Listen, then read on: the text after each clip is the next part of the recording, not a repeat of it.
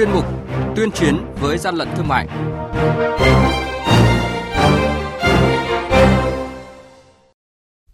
Thưa quý vị, thưa các bạn, quản lý thị trường Lào Cai tạm giữ trên 2.000 sản phẩm kem nhuộm tóc nhập lậu, bày bán 25 tấn phân bón không phù hợp với quy chuẩn kỹ thuật. Hộ kinh doanh tại Tây Ninh bị xử phạt gần 400 triệu đồng. Quảng Ninh ngăn chặn hàng lậu, hàng giả trong thương mại điện tử, tăng cường kiểm tra giám sát đối với thực phẩm chức năng, sản phẩm được cho là hỗ trợ sức khỏe. Đây là những thông tin có trong chuyên mục tuyên chiến với gian lận thương mại hôm nay.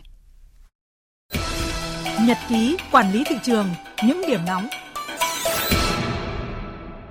Thưa quý vị và các bạn, đội quản lý thị trường số 1 thuộc Cục Quản lý Thị trường tỉnh Lào Cai kiểm tra tại khu vực cụm công nghiệp Sơn Mãn, xã Vạn Hòa, thành phố Lào Cai, phát hiện lô hàng 2.200 tuyếp kem nhuộm tóc in chữ nước ngoài. Tại thời điểm kiểm tra, chủ lô hàng là ông Nguyễn Văn Huy thường trú tại tổ 34 phường Cốc Lếu, thành phố Lào Cai, tỉnh Lào Cai, không xuất trình được hóa đơn chứng từ chứng minh nguồn gốc hợp pháp của số hàng hóa này. Đội quản lý thị trường số 4 thuộc Cục Quản lý Thị trường tỉnh Tây Ninh tiến hành kiểm tra cửa hàng kinh doanh phân bón 8 tỷ do ông Võ Văn An làm chủ, có địa chỉ tại khu phố Lộc Khê, phường Gia Lộc, thị xã Trảng Bàng, tỉnh Tây Ninh. Tại thời điểm kiểm tra, chủ cơ sở đang kinh doanh 25 tấn phân bón NPK nghi vấn không đảm bảo chất lượng. Kết quả kiểm nghiệm cho thấy chất lượng hàng hóa không phù hợp với quy chuẩn kỹ thuật tương ứng. Lực lượng chức năng tỉnh Tây Ninh đã ban hành quyết định xử phạt vi phạm hành chính đối với hộ kinh doanh Võ Văn An gần 400 triệu đồng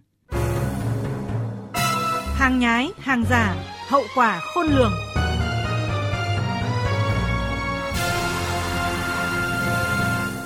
Thưa quý vị và các bạn, từ đầu năm đến nay, dịch COVID-19 đã tác động tiêu cực tới hoạt động sản xuất kinh doanh của nhiều doanh nghiệp và người dân tại nhiều địa phương trong cả nước. Riêng tại tỉnh Quảng Ninh, đây cũng là thời điểm thương mại điện tử bùng nổ, tạo điều kiện cho một số đối tượng làm ăn gian dối lợi dụng tiêu thụ hàng giả hàng nhái với phương thức thủ đoạn ngày càng tinh vi. Truy cập nhiều trang thương mại điện tử không khó để nhận thấy có nhiều mặt hàng được quảng cáo là chính hãng, phân phối chính thức, nhưng giá cả chênh lệch đến vài lần, nhất là đối với những sản phẩm thời trang mỹ phẩm. Nếu ham rẻ, nhiều khả năng người tiêu dùng sẽ mua phải những món đồ không thể sử dụng được hoặc tiềm ẩn nhiều nguy hiểm nếu cố tình sử dụng.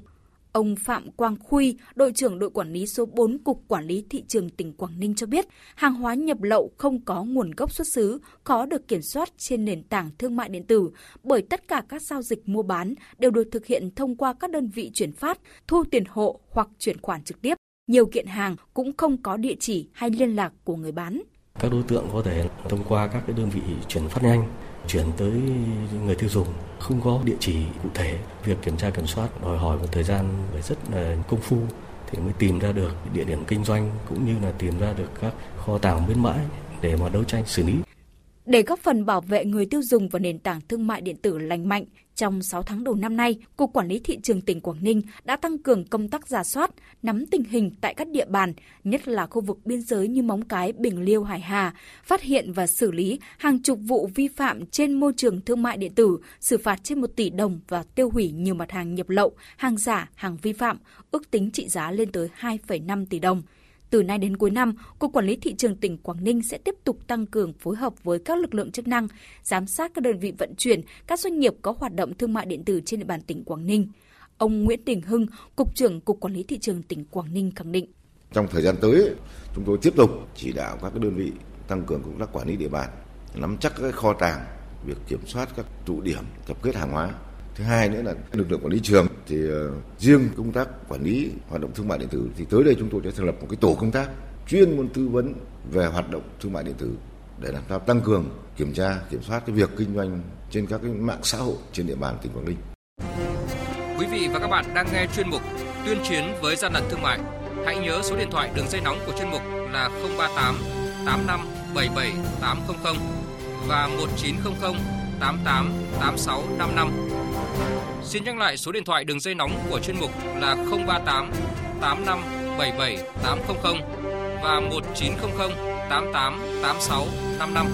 Cơ quan chức năng sẽ tiếp nhận ý kiến phản ánh, kiến nghị, tin báo của tổ chức cá nhân liên quan đến gian lận thương mại, hàng giả, hàng nhái, tuyên chiến với gian lận thương mại, phát sóng thứ ba, thứ năm và thứ sáu hàng tuần. Thưa quý vị và các bạn, những ngày qua vẫn còn nhiều người hỏi mua sản phẩm xuyên tâm liên để giữ trữ phòng ngừa COVID-19. Cho dù Bộ Y tế đã thu hồi công văn, trong đó có đề cập công dụng của xuyên tâm liên hỗ trợ điều trị COVID-19. Thêm nữa, những ngày qua, trên các trang mạng xã hội vẫn ra bán sản phẩm này với tình trạng loạn giá bán. Tổng cục Quản lý thị trường yêu cầu lực lượng quản lý thị trường các tỉnh thành phố tăng cường quản lý địa bàn, nắm bắt diễn biến tình hình thị trường giá cả đối với những mặt hàng được cho là hỗ trợ sức khỏe. Ông Thân Đức Công, cục trưởng Cục Nghiệp vụ thị trường, Tổng cục Quản lý thị trường cho biết những thông tin mà các trang mạng xã hội cũng như trên các trang mạng đã phản ánh thời gian vừa qua thì tổng cục quản lý trường đã kịp thời có văn bản chỉ đạo lực lượng quản lý trường toàn quốc thực hiện ngay một số nhiệm vụ thứ nhất phải nắm chắc địa bàn xác minh những thông tin mà các trang mạng xã hội đã đưa. Nếu phát hiện vi phạm thì phải thực hiện một số những nhiệm vụ. Một là báo cáo ngay về tổng cục quản lý trường để có hướng xử lý tiếp theo. Hai là chủ động hoặc phối hợp với các lực lượng chức năng tổ chức kiểm tra và xử lý nghiêm theo quy định của pháp luật trên cơ sở chức năng nhiệm vụ và thẩm quyền của cơ quan quản lý thị trường.